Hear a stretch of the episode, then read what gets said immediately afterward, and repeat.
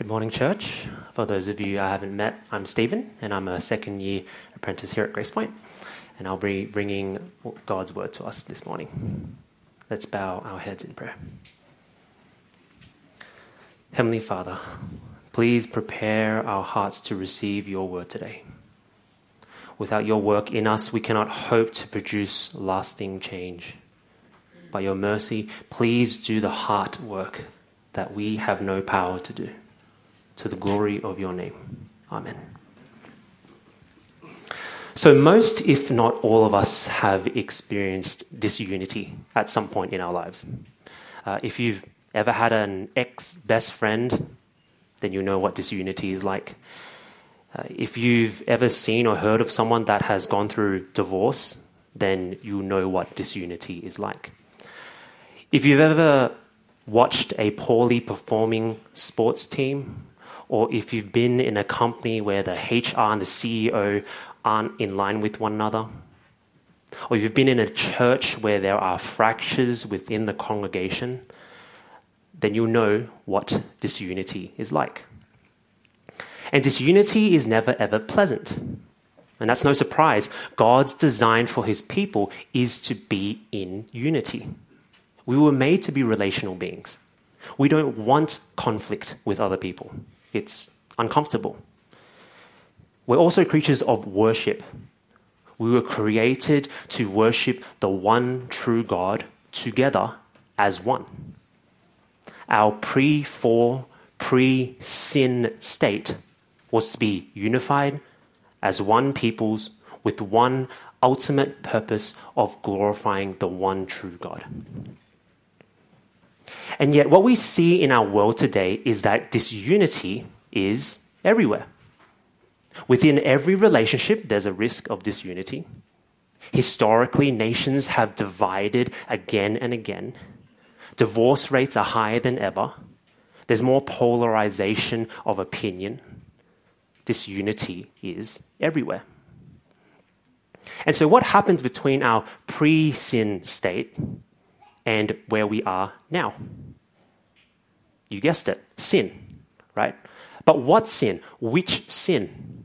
And what can we do about it as we live in this sinful world?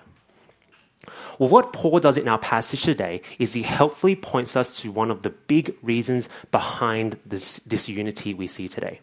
And he also points us to the solution, which is very helpful. And I'll tell you what they are now, because I'm not one to keep you waiting. Uh, but one of the big reasons for disunity is selfishness. And the solution to selfishness is knowing God and knowing your neighbor.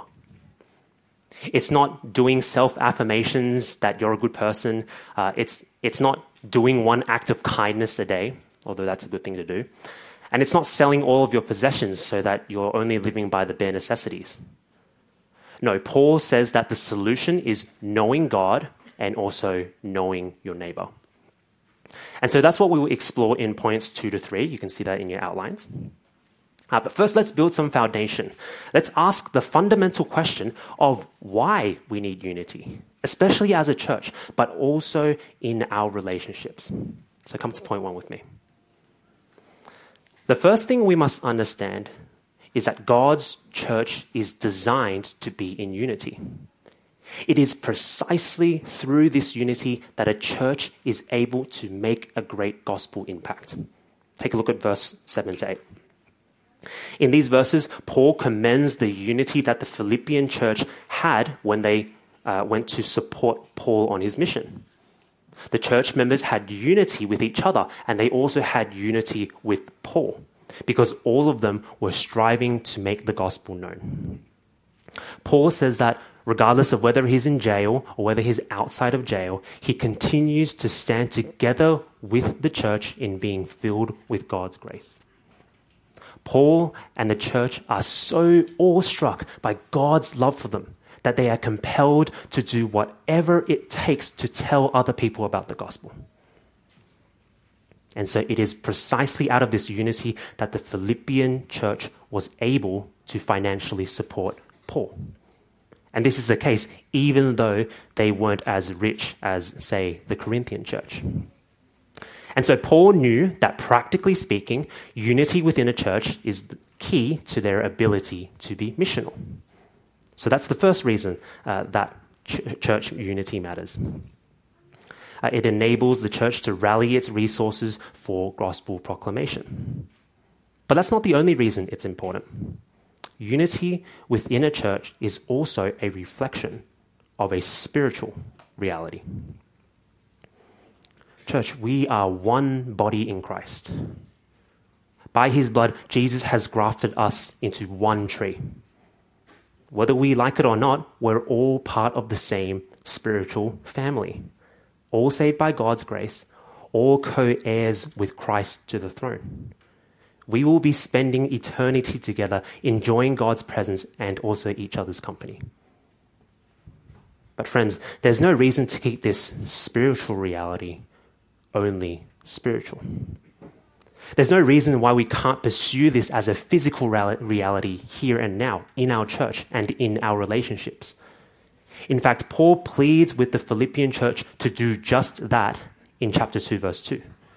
You don't have to turn there with me, I'll just read it out.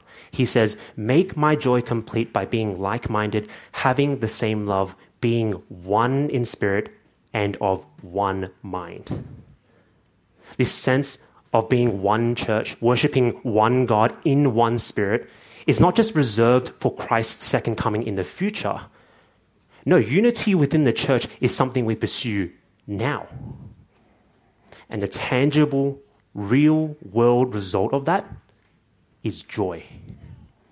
To be clear, it is the kind uh, to be clear, it is the kind of joy that will be fully realized in heaven but it is nonetheless a joy that we can actually experience now. Because if you think about it, at the end of the day, it actually boils down to two options. We can either live in a way that represents our past reality, as sinners separated from God, fighting each other for a sense of significance in this world. And in doing so, we can bring into an existence into existence just a little bit of an experience of hell. Or we can live in a way that is in line with our current spiritual reality as sons and daughters of God by His grace, united with Him and united with each other. And in doing so, we bring into existence just a little bit of heaven. The choice is binary. There, there is no third option. So we must choose wisely. Lastly, unity within the church allows us to be witnesses to God's grace. This is John chapter 17, verses 21 to 23. And this matters especially in our current times. In a world that is constantly divided, unity is a way to point to the divine. Unity is a way to point to the divine. When the world looks at the church, they see a community of broken, sinful people but when they see that despite this, we continue to stand united in love and care for one another, that's when they see a taste of God's grace. Even without hearing the gospel, they see it with their very eyes. They see that something supernatural is binding these people together. Friends, if we ourselves have tasted the sweetness of God's grace and we know how good it is, then one of the ways that we can show it to the world is by being unified as a church. And so, unity is part of God's design for the church. We have good reasons for wanting to pursue unity, not just within our local church, uh, but also within other Christian relationships our family, our marriage, our workplaces. And yet, just because we have good reason to pursue unity, it doesn't mean that we do so we know that unity with one another will build deeper relationships. We know that it will allow us to be more missional. We know that it will help us to be better witnesses. We know that unity within the church is actually what God wants for us. And yet we struggle. Why do we struggle? Well, one of the big reasons, but not the only reason, but one of the big reasons that Paul points to is, again, selfishness. That's what Philippians chapter 2 verse 1 to 11 is about. disunity is often caused by selfishness.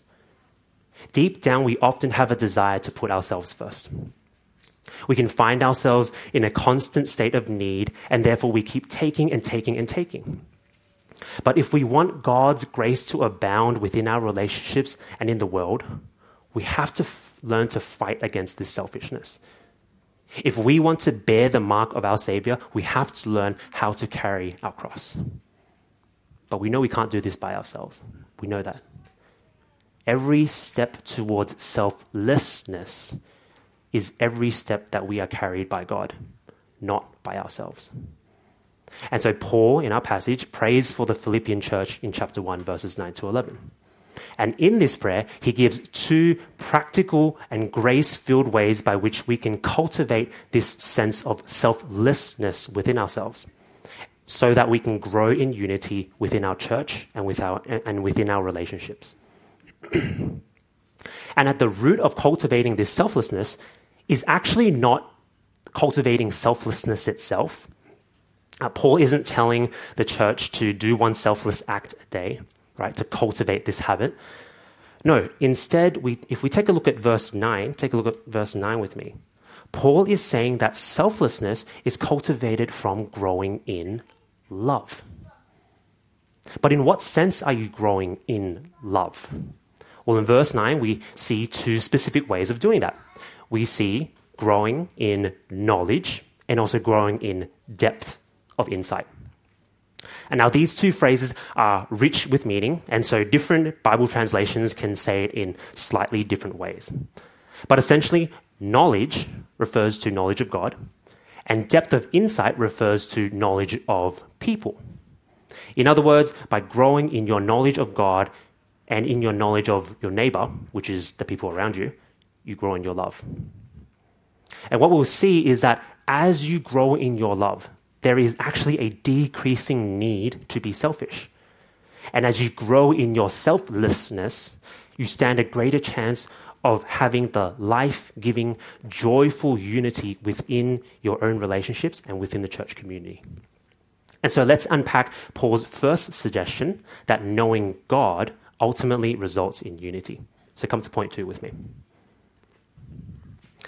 Uh, in verse 9, Paul says that love can abound when we begin to grow in knowledge, specifically, knowledge of God. Knowing God means to be so overflowing with His love that you can pour it out into others' lives. The thing is, much of our selfishness comes because we feel like we're in need. We feel the need to get more and more because we feel like we don't have enough. If you don't feel like your emotional needs are met, then chances are you'll find it hard to meet the needs of your spouse. You're in self preservation mode. If you don't feel like you have enough money, chances are you'll find it harder to give to the causes that you care about. If you don't feel like you are loved by your friends, then it is much harder to give them love because you barely have anything to give. Our selfishness is self preservation. And in some ways, self preservation makes a lot of sense. Because if my spouse doesn't meet my emotional needs, I don't have the resources to care for theirs, right? If I don't have the financial resources to care for myself, then how can I give them to others? If my friends don't love me, how do I have the strength to love them? And why should I love them anyway if they don't love me first?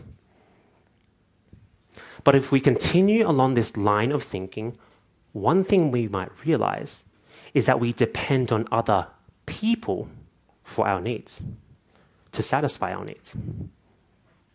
Our desire for love, for comfort, for security uh, is simply too large. These people will never be able to satisfy our needs. These needs of love, comfort, and security will never find their satisfaction in people. And so we will continue to be selfish if we depend on people for these things. Excuse me. And so here's the part where knowledge of God comes in. It is by knowing God through the gospel of Jesus Christ that your deepest desires for love, for comfort, and security are met.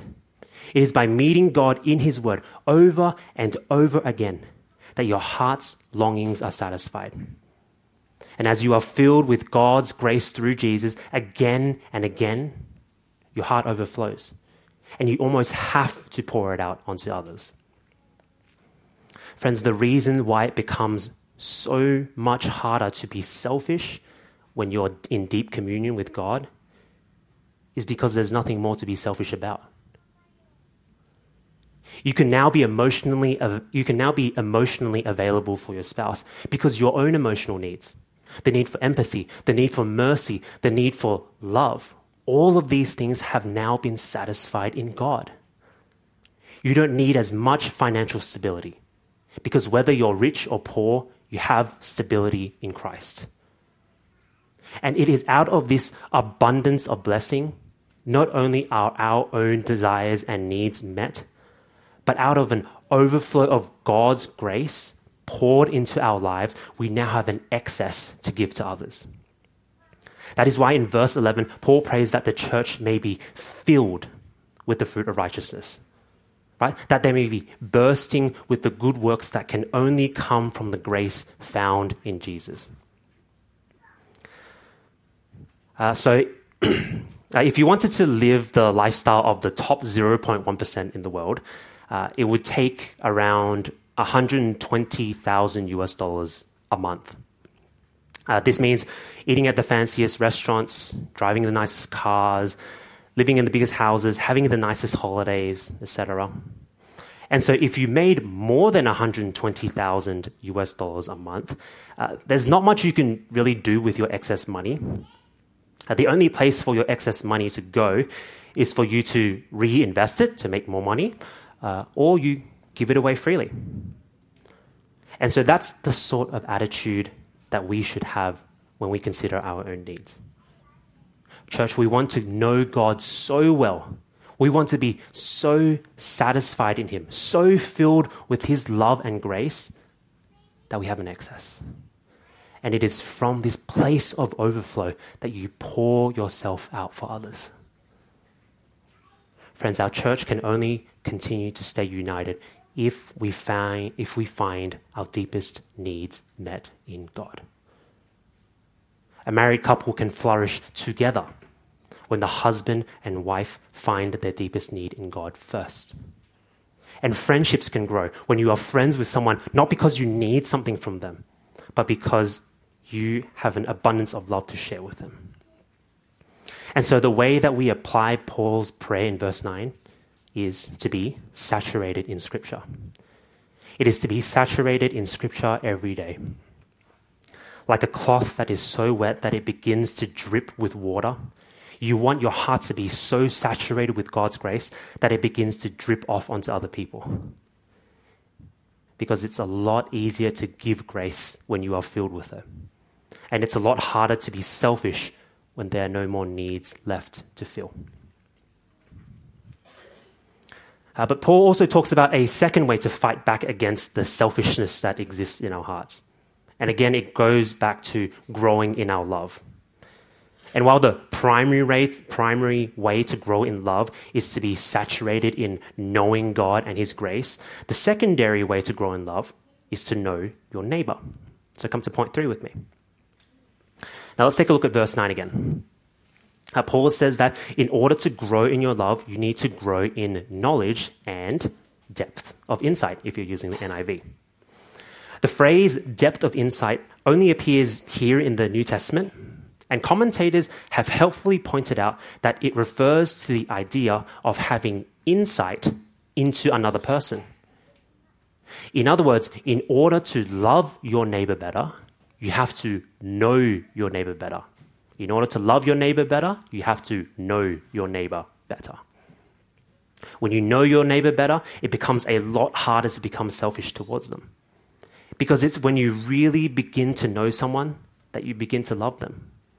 And when you begin to love them, it's a lot harder for you to act in your self interest towards them. Because when you are able to see that this person in front of you is a creature that is fearfully and wonderfully made, that Jesus died for this person, that God Himself loves this person, man, it is so much harder to be selfish towards them. The thing is, it is sometimes our refusal to spend time knowing somebody that produces so much judgment on them. How often have you felt unheard or misheard by other people because they didn't bother giving you a listening ear? How often did you wish that you could tell other people, your family, people at church, or your spouse, how you really felt or what really happened? You know what it's like to be judged quickly, to be misrepresented. And it's terrible. And so we ought not do the same to others. Each person sitting here in this room today is made in the image of God. And if they are Christians, they are also heirs of God. And so if Christ was willing to descend from heaven to die for this person, then maybe, just maybe, they're valuable enough to deserve a bit more of our time and attention. Because what does a refusal to understand that person actually mean? It means that we would rather assume what that person is like rather than trying to get to know them. Because it's easier that way. And sadly, that is fundamentally selfish. I remember when I was younger, uh, I had a fear of dogs. Uh, and that was because of a slightly traumatic experience where a giant Doberman decided to pounce on me at the park. And if you guys have seen Dobermans, they're, they're pretty big, right? And so for a long time, I was really afraid of dogs, right? Every time I saw a dog on the street, even if it was one of those tiny Maltese dogs, right? They're like this big, tiny, um, they would freak me out, right? It could be wagging its tail at me, sticking its tongue out. It could have been the friendliest dog in the world, but it wouldn't have mattered. Because in my mind, all dogs were bad. I refused to spend the time to understand dogs because it was easier to just say that all dogs were bad. And it wasn't until I personally got a dog and I raised that dog from being a puppy to an adult that my perception of dogs changed. And now I love dogs, right? But I had to take the time to invest in knowing my dog before I began to love her. And so, in the same way, friends, it can be a lot easier for us to put people into categories because it excuses us from really getting to know them and love them. It's easier to just say that all, pe- all young people are soft. It's easier to just say that all old people are slow. Right? It's easier to define a family member as stupid rather than listen to their questions. And it's easier to judge your spouse as ignorant than it is to consider their perspective. But, friends, we have to realize that casting this kind of judgment is in many, many ways selfish. It can strip away from the beauty and wonder that God has placed in them as one made in his image. It reduces their complex, God given personalities into a convenient archetype. And we lose out on so much joy, so much of the joy of knowing someone deeply, and so much of the joy of being deeply known when we make judgments like this. And so, if we are to push back on this selfish tendency to quickly judge our neighbors, Paul tells us that we must get to know our neighbors. And in knowing our neighbors well, we begin to love them well. And in loving them well, we are much less prone to cause division within the church and with our, within our relationships. In other words, taking the time to know your neighbor helps to grow in the kind of unity that God wants for his church. And so, how do we actually get to know our neighbor better? Like, practically speaking. Firstly, I hope you realize that most of us here would probably not be friends if it weren't for our common faith in Christ. We come from a, such a diverse range of cultures and contexts, and the glue that holds us together is actually something supernatural. It's the grace of God. It is God working in our hearts by His Spirit to spur us on to continue loving and serving one another. Without God's mercy to us, it would just be so easy to, to fight and quarrel until we were divided. And so, the first thing we must do in getting to know our neighbor is to rely on the supernatural work of the Spirit in our lives. It is to rely on the supernatural work of the Spirit in our lives. God can shape us and mold us to be able to grow as brothers and sisters in Christ, even if we aren't naturally inclined to it because of our sinful selves. And the second application isn't obvious, but I think honestly downplayed one. And that is to actually spend time with one another. Morning tea after church service is not enough, not enough time to get to know someone. Uh, I personally don't think anyone can even scratch the surface of knowing who I really am if they're just talking to me for 15 minutes on a Sunday. It's in the meetups, the fishing trips, the after church hangs, the milk tea runs, the cycling trips. It is in those extended periods of exposure to another person that you really get to know them. And in doing that, you really get a chance to love them as a brother or sister in Christ. And so, if anything, uh, morning tea after church service is less so a time for catch up, but more so a time for set-up, right? To set up a time to meet for dinner, to set up a time to go bouldering together, to set up a fishing trip together. Maybe one thing we can do today is to think of a way that we can spend time getting to know someone at church that we usually don't get to know uh, by setting up something. Organize that dinner, organize that social. God has not saved us just so we can meet up here on Sundays. No, God has saved us to walk life together. So let's strive for that, church.